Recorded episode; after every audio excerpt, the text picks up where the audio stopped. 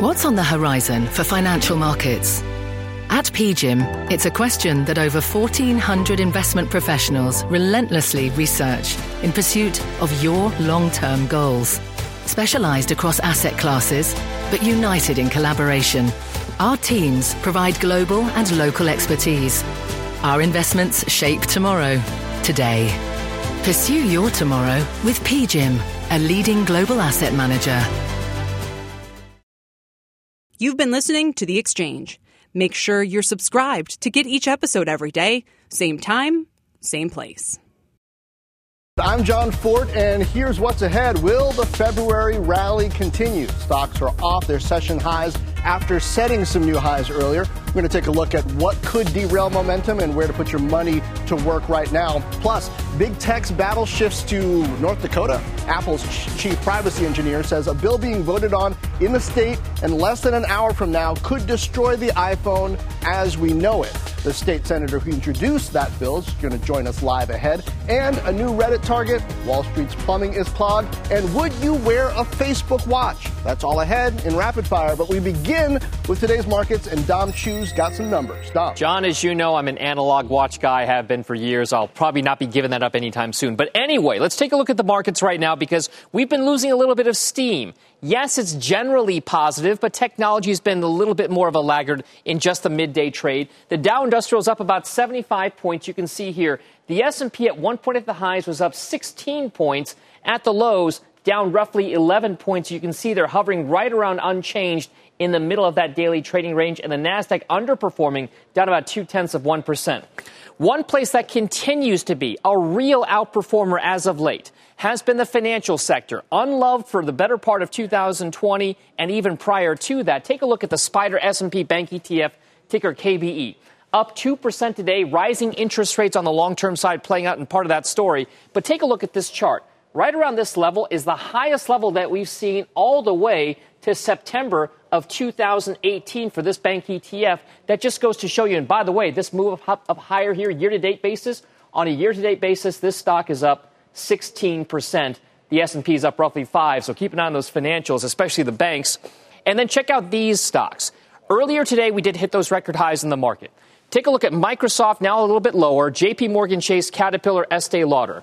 Technology, financials, industrials, consumer staples, each of these stocks, the reason why they're all the same, they all get one big yellow star. They all hit record highs at one point in trading today. So, Jon, a very interesting market narrative bringing out here coming out with some of these sectors. We'll see if that trend continues to play out amidst these record highs. I'll send things back over to you. Dom, that is the question. Stocks kicking off a new trading week with those all time highs, and we have the market now facing what would be a fourth straight week of gains. And the VIX, which measures market volatility, briefly dipped below 20. So, can anything derail this rally? Joining me now are Jeff Krumpelman, Chief Investment Strategist and Director of Equities at Mariner Wealth Advisors, and Andres Garcia Amaya, CEO of Zoe Financial. Um, guys, good afternoon. Jeff, you think probably this continues higher, though we could see a correction? Yeah, I, I think that uh, while as in 19 and 20 we were kind of outrageously bullish and looking for double digit returns as a base case, here, I think returns might be a little more modest but positive. Uh, Six to 13 percent is kind of the range that we have set for returns for the S&P 500 this year, with a fairly bullish uh, backdrop, with a decent economy, rising earnings, a very good uh, earnings season so far, with good outlook and low interest rates. That's a pretty good cocktail.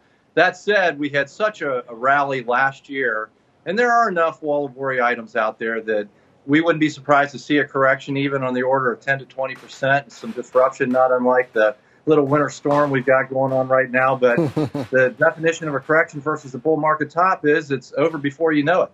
Well, and uh, so steady, steady the course, stay with it is, is what we would say. Well, Andres, what really could be a problem here, though? Is it if the stimulus doesn't come in as large as investors are hoping? I mean, it's hard to find anybody who thinks that things are headed down for, for a, a long time now, and that, in a way, is its own worry. Yeah, I think uh, predicting human psychology and how people are going to react is, is, is really difficult. Uh, when when the best way to think about it is what's the current narrative, right? So the current narrative is uh, what's the positives? The fiscal stimulus, you know, being 1.9 trillion would be better uh, for the markets. Uh, earnings, which was mentioned earlier, 80% of companies have reported better than expected earnings. That's the best that the data has shown since the data began for, for FactSet uh, well over 15 years ago. Uh, and then there is the rollout of the vaccine, right, which also is looking a little bit better than expected, even just from uh, from a couple months uh, back. So those are the three things that I think uh, if the story doesn't change there, uh, the narrative doesn't change there, I think it's very hard for the skeptics to win out. And the skeptics being, well, look at valuation, right? Mm-hmm. Valuation is very expensive. Yeah, Jeff, what does discipline look like in a portfolio in today's market? I mean, bonds don't do what they used to do. Is it that mix between growth and value? What does international exposure mean when different geographies are recovering from a pandemic at different rates? Yeah, so we, we think a, a nice blend of both growth and value is important rather than trying to be heroic and call, hey, we're off to the races and it's all about cyclical recovery uh, which would benefit old economy stocks. We just don't see it that way. We think growth, and you don't have to go to FANG to do this. There's some great secular growth names in technology uh, that ride the 5G, 5G wave, um, you know, just automation, AI, cloud, that kind of thing that is non-FANG. And then in the cyclical area, you have some beautiful names. Uh, FedEx is a good example of one that rides the e-commerce wave, uh, but also gives you that cyclical recovery. So we think Balance is very important, and it comes down to three things that we think drive stocks earnings, rates and inflation, and PE multiples. And uh, those three areas, you can get crabby about valuation, but at these low level of rates, they look pretty darn attractive. And you couple that with good fundamentals on these stocks I'm talking about, um, and we see plenty of value still out there uh, within individual names. Andres, we're in the first 100 days of a Biden administration, and one of the big question marks I had is how much of a hangup this whole impeachment uh, and trial was going to be. It appears that the Senate is getting out of that or has gotten out of that without uh, kind of miring the Biden agenda.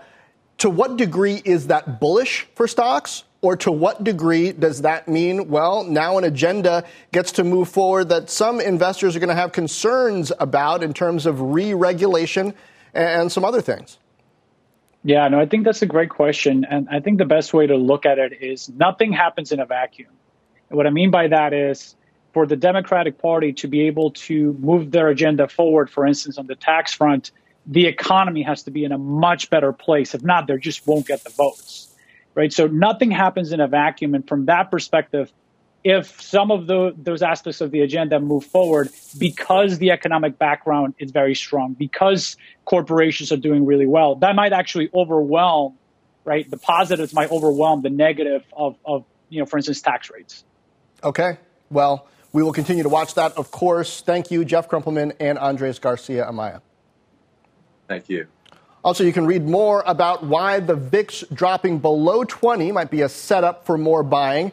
Head on over to cnbc.com slash pro for that. Meanwhile, North Dakota is setting up to be the next battleground for big tech. In less than an hour, the state Senate is voting on a bill that would prohibit Apple and Google from requiring apps to use their payment systems, among other things. Joining me now is North Dakota State Senator Kyle Davison, who introduced the bill last week. Mr. Davison, thank you for being with us. So tell me, what is the aim of this and what happens to Apple if they don't comply? Can they just not sell iPhones in the state? Do they have to disable the ability to download apps?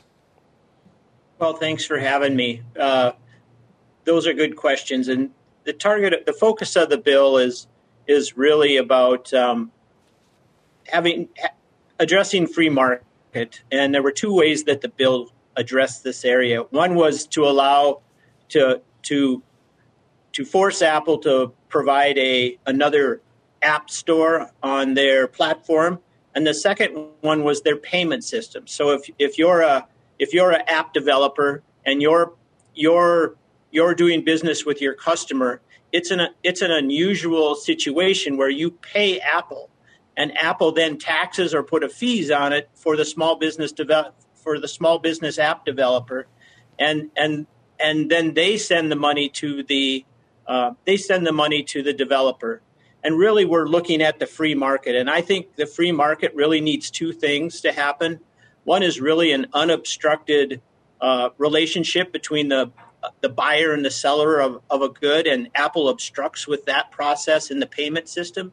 And the second thing is competition and the ability for Apple to uh, restrict competition and and pick winners and losers in regards to app developers uh, is really the area and the focus and the target that, that the bill addresses. Now, Apple and its defenders would say you can always buy an Android phone if you don't like Apple's restrictions. Uh, you, if you're a developer, you can always go with a web app. On Android phones, you don't have to use Google Play Store. You can use other Android stores.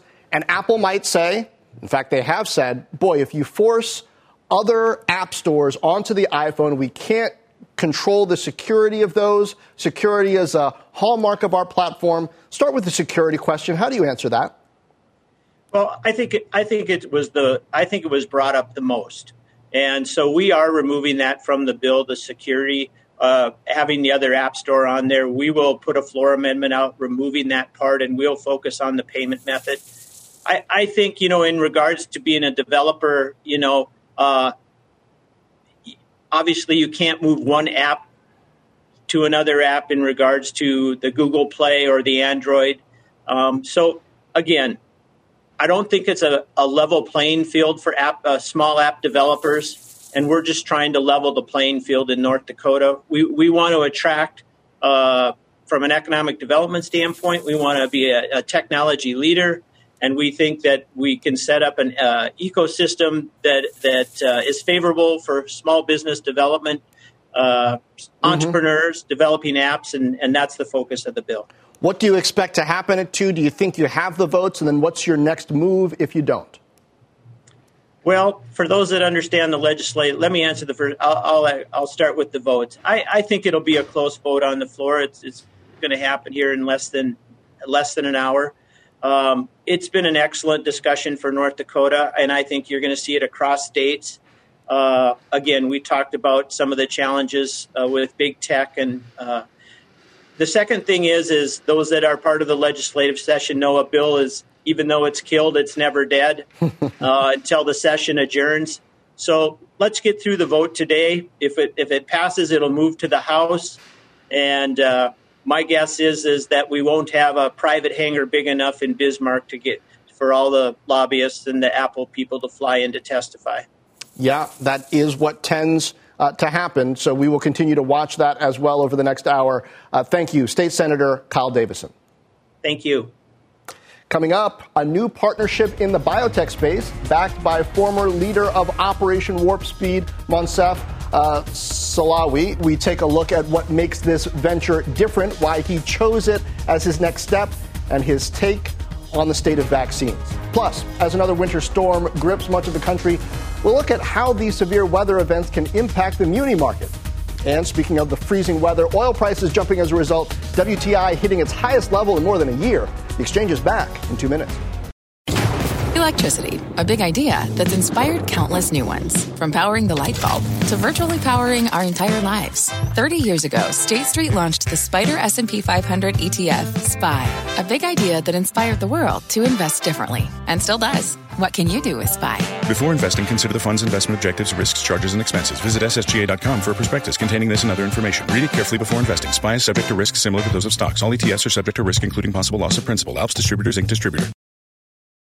This podcast is supported by FedEx. Dear small and medium businesses, no one wants happy customers more than you do. So you need a business partner just like you. Like FedEx, who understands your passion for serving your customers because they have the same commitment towards you. That's why FedEx offers you picture proof of delivery, packageless and paperless returns, as well as weekend home delivery to 98% of the U.S. on Saturday and 50% on Sunday. See the FedEx service guide for delivery information. What's more, FedEx Ground is faster to more locations than UPS Ground. Trust FedEx for timely deliveries. See what FedEx can do for your business. Absolutely, positively FedEx. Welcome back to the exchange. Since the 2020 election, investors have piled into municipal bond funds at an average rate of $2 billion per week. This comes as state and local governments are seeing credit downgrades outpace upgrades. Extreme and costly weather events like the winter storm hitting Texas right now could pose new risks to municipal credit. Joining us now with his thoughts on how vulnerable localities can weather the impact, Tom Kozlik, head of municipal strategy and credit at Hilltop Securities. Tom, uh, how much of a danger do these extreme weather events pose? So while the financial impact from the, the Texas freeze is unlikely to reach the magnitude of what we saw in, say, uh, Katrina or Superstorm Sandy or Harvey, it really reinforces the idea that governments need to prepare and that uh, infrastructure assets need to be updated, I think. And in many of those weather situations, we've seen the federal government step in and act as a support or like a crutch for state and local governments and other public finance entities to the tune of, you know, for Katrina, it was a, you know, 125 billion, Sandy, 60 billion some, but almost uh, never are there payment defaults and sometimes there are upgrades, but it really depends on the severity of the event. But Tom, we're in really strange times now when my wonder is how much is the muni market depending on what happens with federal stimulus? I mean, there are so many state and local governments that are right on the edge right now with the lost revenue from businesses operating and, and, and so forth. Yeah, the good news is that the uh, the budget shortfalls are not as bad as what most were predicting they would be towards the end of the summer. That being said, there are still budget shortfalls, and on the one hand, it depends. I mean, there is a there, you know, in some cases, in some state and local governments, and for different regions, uh, they are worse than others. But overall, state state revenues are uh, down a, about one percent from March to December, and that is really going to uh, more significantly impact areas like you know the state of New York or New York City or some of the areas that uh, shut down uh, to a larger degree and for a larger uh, or longer period of time. Tom, how, how concerned should investors be about what's happening to credit markets overall? I mean, in the search for yield, there mm-hmm. is such demand for debt uh, that the, the rates that you're getting off of even junk are, I mean, really, really low. Uh, are people thinking about these markets in the right way? Yeah, that being said, it's it's interesting. I mean, and you you mentioned in in the preview that uh, flows into municipal funds have been significant. I mean, over the last eight weeks, we've seen an average of about uh, two billion a week flow into municipal funds, and so I think that even going back to uh, you know the fact that at the end of the summer we realized that the revenue shortfalls or the budget shortfalls were not going to be as severe. Uh, but there is going to be some ground that's going to need to be made up um, through uh, relief from the federal government. Uh, you know, this is this. We are still probably not at the point where we've described that as stimulus. I think that uh, the money that's being talked about right now in Washington, that's still a relief. Um, maybe when they start talking about something more infrastructure focused, we could start describing that as uh, you know something more stimulative. So, back to the risk question mm-hmm. how are you distinguishing between higher risk and lower risk localities, and how important is that now versus what it's been in the past? Yeah, I think that one of the things that we, one of the things that's happened is that uh, the rating agencies have been pretty slow to downgrade state and local governments, partially because uh, we don't know the extent of what credit deterioration is going to be. Uh, there's a health officials are now telling us there could be a fourth wave of infection or increases in uh, COVID numbers in another what 14, you know, four to 14 weeks. Uh, that could make it even more difficult for state and local governments. But the fact of the matter is, is that if there is, you know, 350 billion of relief that comes from the federal government for state and locals, that's going to go a long way. Yeah, uh, th- those ratings not quite able to keep up with reality in, in this fast-paced times. Tom, thank you. Tom Kozlik. Mm-hmm. Thank you very much. And coming up, this stock has been on a tear since its public debut back in November. It's also one of the most anticipated earnings reports in the EV space. We will tell you the name and what investors will be watching for. Plus, the SMH Semiconductor ETF hitting a record high today, led by Universal Display, Taiwan Semiconductor, and Skyworks. We're back in two. This podcast is supported by FedEx. Dear small and medium businesses, no one wants happy customers more than you do. That's why FedEx offers you picture proof of delivery, packageless and paperless returns, as well as weekend home delivery to 98% of the U.S. on Saturday and 50% on Sunday. See the FedEx service guide for delivery information. FedEx Ground service is also faster to more locations than UPS Ground. See what FedEx can do for your business. Absolutely, positively FedEx. Welcome back to the exchange. Markets well off session highs. The Dow was up 150 points earlier. Right now, it's a mixed picture for the indices. Let's check the sectors. Energy, financials, and communication services are your leaders there. Real estate and healthcare, the biggest laggards right now. Here are some of the individual movers this hour. Bitcoin topping 50,000 for the first time ever earlier today. Right now, it's back down to around the 48,000 level. You can see it there, 48,275. Shares of Pinterest hitting another all-time high today and adding to strong 2021 performance so far. Year to date, that stock is up more than 30%. And speaking of a good year, and thanks to the cold weather so far, shares of Generac up more than 5% today and up more than 50% since the start of the year, driven by a demand for backup generators. Now to Rahel Solomon for a CNBC News update. Rahel. Hi, Jon. Here's what's happening at this hour. Let's stick with weather.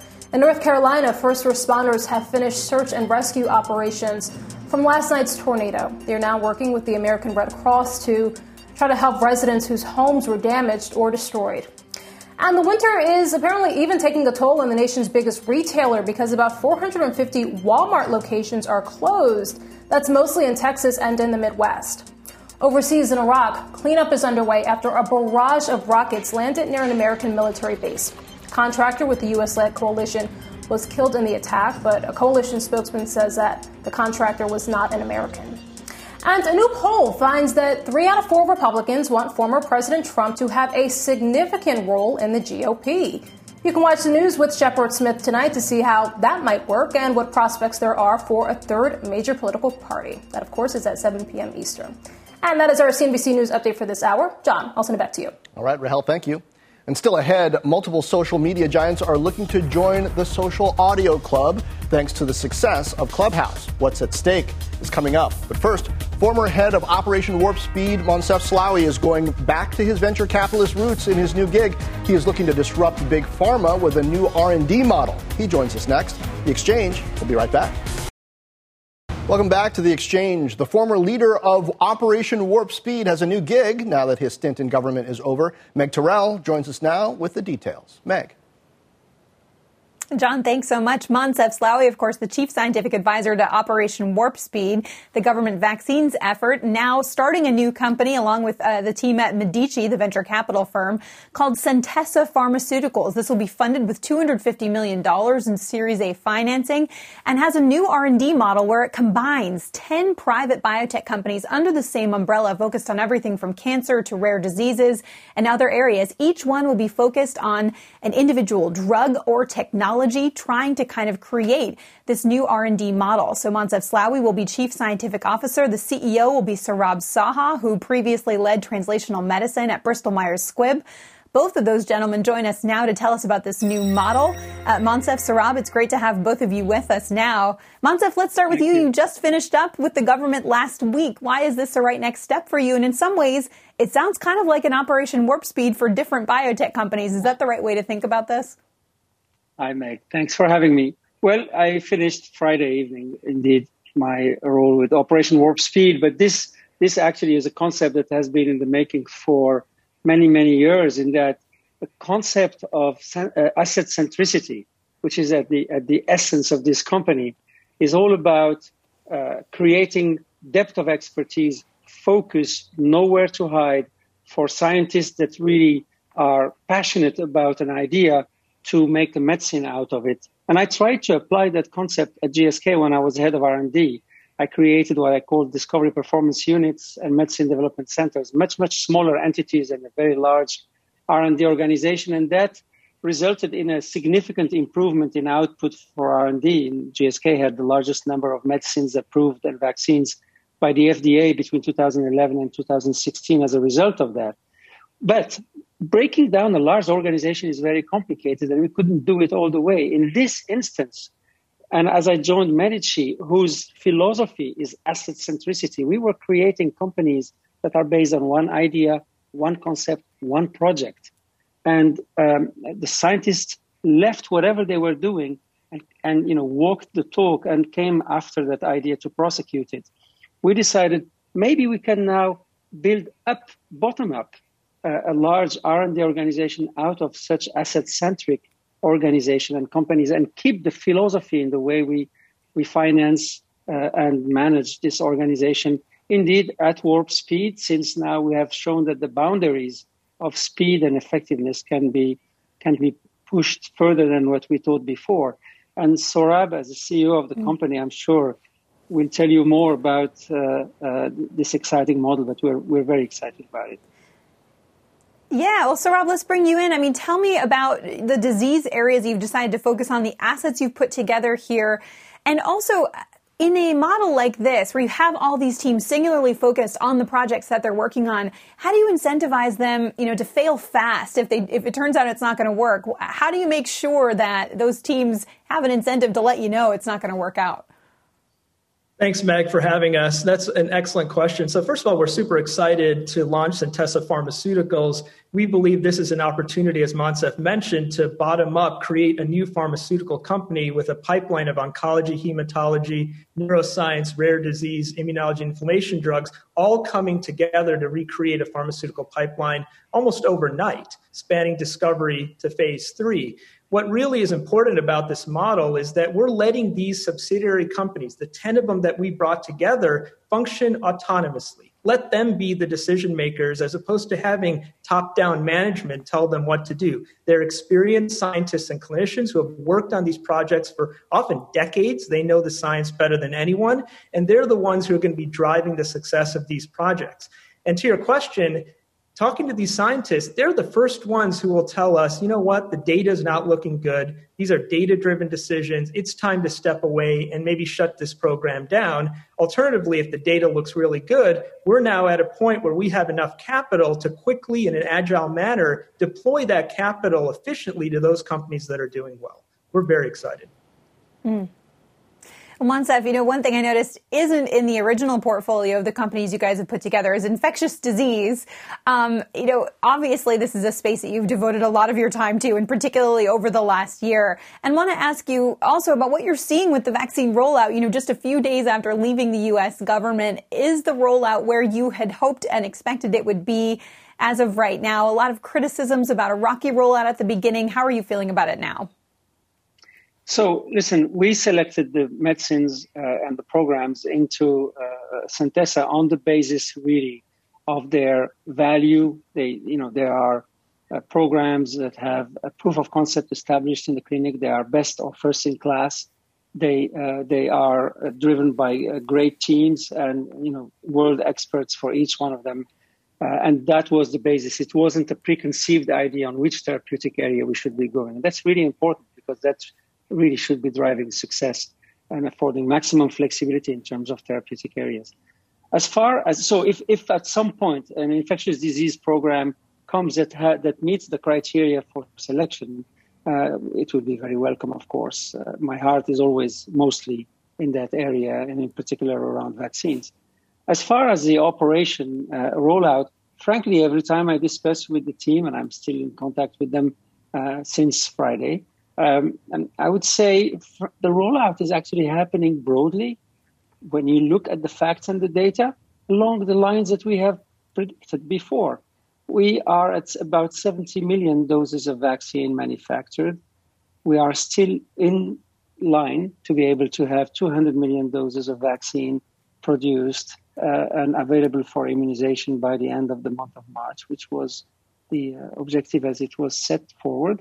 I think, unfortunately, there is a lot of communication that didn't go well, frankly, in the sense that when I hear people saying there was no stockpile, there was never to be a stockpile. It would be uh, literally inconceivable to stockpile vaccine if you have people dying that they should be immunized. We are, we were, and we continue to actually deliver vaccines immediately after they're manufactured. That's actually part of the challenge in that people are seeing the reality of complex biological product manufacturing. So I think I think it's going well. I'm excited that up to 50 million people have received uh, uh, one dose of vaccine or two doses for for a number of them. Uh, and I'm really looking forward to the time where most of the high risk people in our population, over 70 years or 65 years of age, and those with comorbidities, will have been immunized, which is likely to be somewhere at the end of the month of March or early April, particularly as the Janssen's vaccine come to further support the rollout of the vaccination, because that should translate in a very significant decrease in the morbidity and mortality mm. associated. I mean, the data from Israel two days ago showing on a 600,000 subject basis, uh, right, comparative uh, observational real life study that the vaccine is 94% uh, efficacious is are, are, extremely encouraging. Uh, we, we, should be seeing impact Absolutely. Yeah, seeing that real world impact is notable. Uh, Moncef Saurabh, we appreciate you both being with us today. Look forward to hearing about more with Centessa Pharmaceuticals. Thank you both again. Thank you, Meg, for having us. And thank you, Meg. Jon, back to you. Up next, Palantir plunges, Wall Street's pipes are clogged, and a new watch face. All that and more coming up in today's edition of Rapid Fire, The Exchange. We'll be right back. Let's catch you up on a few stories that should be on your radar. It is time for Rapid Fire. Here with their takes, Kate Rooney, Dominic Chu, and Julia Boorstin. First topic shares of Palantir sinking after reporting a loss for the fourth quarter. Uh, Palantir CEO Alex Karp asked the long term investors to stick with them but advised those with a shorter term focus to look elsewhere for gains. Not to say that's going to be enough to keep the day traders away. Palantir was the most mentioned stock on Reddit this morning. Dom, I don't know if that's a good thing or a bad thing. I mean, Alex has got a lot of money. Reddit doesn't like the establishment. Do they like Palantir? Do they not like Palantir? There are so many things about Palantir that can kind of give everybody a reason to kind of stand up and be like, eh, I don't know what's going on here. First of all, I mean, it's a big data company, right? Their whole notion is they were kind of funded at the CIA, by the CIA at one point here. They crunch a lot of numbers. They're a massive government contractor. They're worth billions of dollars, and they could be worth a lot more going forward. If you look at whether or not it's the Main Street versus Wall Street, the little guy versus the big guy, David versus Goliath, Palantir kind of is at a crossroads for all of those particular themes at once. What I would say is that the reason why the Palantir story is so big today is because it has been a massive run up that direct listing back in September was 10 bucks a share. It triples in value, maybe a bit of a sell off here, but still, when you're, you, when you're expecting 30% growth huh. in, in, your revenues, that's something where you could say, hey, you know, maybe the expectations are just a little bit high on this one, Jon. Julia, you think this um, social media driven stock thing is over? I mean, I was looking at AMC and GameStop today. It doesn't look like they're moving. Well, look, I have to say the thing about AMC is there's actually some news right now, some fundamental news about AMC that could make people want to buy into some of fundamental these news. movie theater stocks, and that's that there was a big that there was a big uh, big box office in China. But I don't think that this Reddit trade is over just yet. And I think the thing that's interesting about Palantir is Alex Karp has always gone to the beat of his own drum, moving the company from Palo Alto to Denver, doing this direct listing instead of a traditional IPO. So I think it's not surprising that he would want people to take the long view here as opposed to be focused on those quarterly numbers. And this is also, as Dom mentioned, just a different type of company because of its reliance on those government contracts. If they're talking about it on Reddit, I wonder if they're talking about it on Robinhood. Kate Rooney, is Robinhood all shored up now after that rocky patch and an infusion of a few billion? They are. They uh, have raised as much as $3 billion a couple of weeks ago. They say that they don't expect to need to raise more in the near term. And so we haven't seen any outages. We haven't seen any of those capital requirements that we saw a few weeks ago. But Robinhood's traders really are that Reddit demographic. They have a younger group of traders.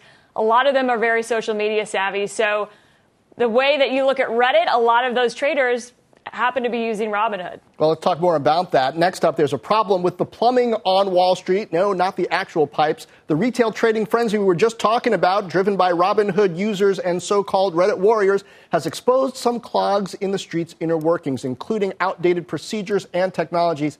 Kate, what about this? It, it, I, I got questions about systemic risk around those trades a couple of weeks ago. Has it uncovered things that really could pose a danger? So that's really the backdrop. The GameStop trading sort of chaos that we saw a few weeks ago, couple that with record amounts of new retail traders into the market, the volatility that we've seen, that has caused a couple of issues for some of those back end systems for Wall Street that have been around for decades. So the first one we talk about is really the brokerage firms in general. So they have had website outages, mobile app outages, and analysts I talked to over the weekend say that's really because of this record amount of new traders and just volatility. So that's one thing. You got the websites and the mobile apps. The second is the clearinghouses, which we, we talked about a little bit, but the, uh, the idea that Robinhood had to raise $3 billion essentially overnight to meet those capital requirements. This new environment is completely different. Everybody's piling into the exact same names. They're very volatile. So this new reality is causing some issues on the back end. And analysts I also talked to say, you know, it did work. And the fact that they needed to get more money in there to make sure they had enough money to, to cover those trades was a good thing. But there is some clogging, if you want to put it that way. Um, and so those are some of the issues. The other thing that is, you know, working efficiently but has come, you know, sort of from behind the scenes to very much in the limelight is payment for order flow. That's another system that works behind the scenes that we never really talk about, but expect to hear more uh, with a hearing coming up Thursday for Robinhood. We're expecting Citadel to testify. So some of these things we never talk about now in the forefront and very much a part of the conversation. Dom, clogged pipes make me think somebody might have eaten a bad burrito. How healthy is all this for the market? You, you, you know what, how you can fix this? You know how you can unclog these pipes? You hire a plumber. You know how you hire a plumber? You charge for trades. That's what's going to happen here at this point. So if you're talking about paradigm shifts happening in, in the overall marketplace for financial markets and everything else, we had this clogged pipe issue because of the massive surge of retail participation. That's fantastic. The more people that are investors, the better off we are as a whole market, as a society. The issue is the economics behind it. If you're doing what Kate Rooney was talking about, payment for order flow, that's how you're subsidizing these zero dollar commissions that are happening all over the place. If you are focusing on the actual client and actually getting them executed trades at the best possible price, why not charge them a little bit for it? And then, by the way, Jon, if you charge them for it, you can take some of that revenue and invest it in the infrastructure to unclog some of those pipes. So, yes, if the plumbing is bad, hire a plumber, charge a little bit more, and pay the plumber to fix those pipes, Jon. That's what's going to fix Wall Street. All right. Uh, well, Julia, next, the podcast boom and the success of apps like Clubhouse have sparked skyrocketing demands for fresh, audio only content. We're calling the category social audio. There's a rise in similar platforms looking to cash in. Julia, I mean, Twitter is getting into this game. They've got a beta going, lots of others. Do you think this really has legs? Well, look, I think this is the new area where we're going to see all of these companies do a land grab right now. We just had Clubhouse hit 6.6 million installs according to Apptopia. And what's notable is not only is there a limit on how many people can actually use the app because it's invitation only at one at this point, but every day has been bigger than the last. So the biggest number of downloads ever was in the past 24 hours. So the trend is continuing. But I think what's crucial here is that this is like a new version of podcasting. You can listen while you're while you're doing the dishes or making dinner or out on a walk. So you could get these people who might want to participate when they're doing other things. You don't have to have your video screen on like you would for um, another kind of social video app like Houseparty, which was popular at the beginning of the pandemic. And at the same time, you could maybe monetize it in different ways that you can't monetize podcasts. On one hand, you have podcast advertising revenue expected to grow over 40% this year from last year. But for these things, you might also be able to do things, not just subscriptions, but also direct payments, what's called tipping. We've seen Patreon pay out billions to its creators, and we might see this new creator economy really grow within these social audio apps. Yeah, Dom, I could see this really working if uh, musicians start to get on here, maybe have concerts, offer backstage passes. If you can own your audience, I mean, podcasting kind of anonymous. This has different possibilities. This has, I mean, in, my mind, and, I can't tell the future, but based upon the trends that we're seeing, this this has legs in my mind, right? That, this, this idea that you can get creators out there to charge a little bit more, have them create an, an economic ecosystem. I remember a, a, good friend of ours got a cameo, right? That's that app where, you know, celebrities for a fee will kind of give you a personalized message, that sort of thing. If this is the type of environment that we're in and content is actually king, I, I can see a, a world where a Clubhouse, some of these kind of membership only or closed circuit type audio formats really does take off because people do want some way to perhaps guarantee the content that they have for a hmm. fee, not necessarily a subscription, but it could definitely work out. You on Clubhouse, Kate? I am. I, uh, I, they've really used the scarcity aspect to their advantage. The idea that you want to get invited, you want to be a part of it. I still can't get over feeling like I need to press the mute button. I'm on. The, I feel like I'm on this audio call, and I keep checking to see. Okay, I, are they going to hear me, or am I a part of the conversation? So it actually took me a little bit to get used to the format, but I, it's been great so far. You've had the Robinhood CEO, Elon Musk, folks like that. So for our own reporting, I find myself kind of hanging out on Clubhouse more than I thought I would. I look forward to the Wall Street bets room on Clubhouse. All right, finally, watch out for Facebook. The social media giant is reportedly building an Android powered smartwatch with a release time sometime next year. It'll have health and fitness focus plus messaging features, but it could be an uphill climb for the device with Apple already controlling more than half of the global smartwatch market. Julia, I mean, Facebook decided to stay out of the phones thing. If they were going to be late to something, why not be late to that? I mean, do I really want Facebook knowing literally where I am all the time? Well, Jon, they probably already do, oh, is yeah, the truth do. of it, depending yeah. on what settings you have on your different Facebook apps. But I think what's interesting here is, Jon, the second that Facebook started making those home devices, those portals, we should have known this was coming. This was a natural extension of all of the different products Facebook is exploring as ways we can interact with their services um, as we go about our day. Now, of course, they do have these smart glasses in the works, these Ray-Ban augmented reality glasses that are supposed to be coming out in about a year. I would say that a smartwatch is going to be a lot easier for them to sell than a whole new category of augmented reality glasses. Hmm. Yeah, and I guess Snapchat has already done glasses, so it is time for Facebook to get into that too. Kate Rooney, give me your watch verdict. Is it too late? I think it's too late. I'm rocking an Apple Watch. I feel like on the fitness side, that seems to me, with my peer group where most of the interest is. I have no desire to have any more devices, any more tracking notifications and things like Instagram. I feel like at this point I'm actively trying to get off of those platforms and sort of disconnect when I don't have multiple phones. So I'm out on uh, any more watch devices. Dom, you said you can't see the future. I don't believe you. Will, will this work? I, I don't know. I, I, like I said at the beginning of the show, I'm an analog watch wearer, have been for, for years now. But I would say this also, Jon. Goes with the tie my, clip. Exactly. In my time, I have had multiple Fitbit devices. I've had a Microsoft Band. Remember those things? I have not yet gotten an Apple Watch because all of those wearables are in a closet or a drawer somewhere. I'm still back to my analog watch. So I'm just a dinosaur, I guess, when it comes to multiple like Fitbits. You're you're a dinosaur stomping on those things. What do you need multiple Fitbits for? Dom Chu, thank you. Also, Kate Rooney and Julia Boorstin. Still ahead, check out this mystery chart, more than doubling its stock price since it went public back in November. Its earnings have the street charged up. The name and the key factors to watch are next. And don't forget, you can watch us live on the go using the CNBC app. The Exchange will be right back.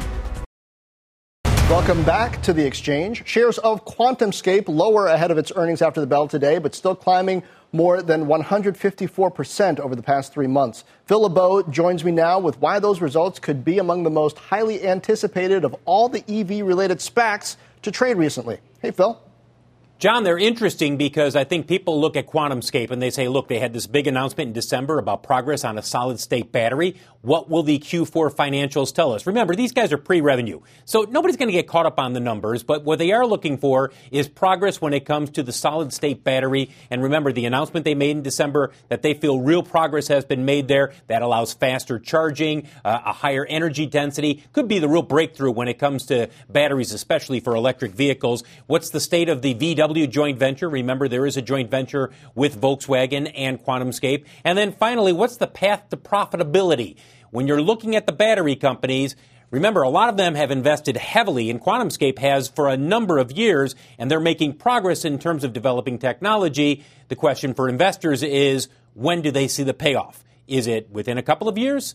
Four or five years down the road? That'll certainly be one of the questions during the analyst conference call, which will also happen tonight. So, as you take a look at shares of QuantumScape since its SPAC merger IPO, there was the big spike that you saw uh, back in early December when they had that announcement regarding uh, solid state batteries. Since then, it's been trading basically in that 45 to $55 range. Don't forget, tomorrow morning, you do not want to miss this interview. It is a CNBC exclusive on Squawk on the Street. We'll be talking with the CEO of QuantumScape, Jagdeep Singh. We'll talk to him not only about the Q4 financials, Jon, but also about where things stand on the progress being made when it comes to developing solid state batteries. Now, Phil, Jon? you said pre revenue, but what gives me the heebie jeebies here is isn't the market cap like $18 billion Sure. right now? I mean, how many three pointers do they have to hit from half court in order for this to justify that valuation? It depends on, on what the technology breakthrough is when it comes to market. Um, they've seen real progress, and when you talk with people who track the battery industry, all of them talk about QuantumScape and they say, these guys are really interesting. We like what we're seeing from them. Having said that, Jon, you bring up a good point. It is pre revenue. So the question becomes if you're an investor, how patient can you be? Can you be patient for a couple of years? Can you be patient for five years? At some point, they will have to show that path to profitability. Huh. Yeah, you know, I, with all that Elon Musk has brought to this space, you wonder what the next big stars in EVs are going to be. I would watch the battery makers. I mean, that is the one area where people are looking at these companies and, and not just the, the in QuantumScape making the actual uh, solid state batteries that they're working on, but other companies that are related to EV battery technology. Well, we'll be sure to catch that interview for sure. Phil, thank you. And that will do it for the exchange. You've been listening to The Exchange. Make sure you're subscribed to get each episode every day, same time, same place. This podcast is supported by FedEx. Dear small and medium businesses, no one wants happy customers more than you do. So you need a business partner just like you. Like FedEx, who understands your passion for serving your customers because they have the same commitment towards you. That's why FedEx offers you picture proof of delivery, packageless and paperless returns, as well as weekend home delivery to 98% of the U.S. on Saturday and 50% on Sunday. See the FedEx service guide for delivery information. What's more, FedEx Ground is faster to more locations than UPS Ground. Trust FedEx for timely deliveries. See what FedEx can do for your business. Absolutely, positively FedEx.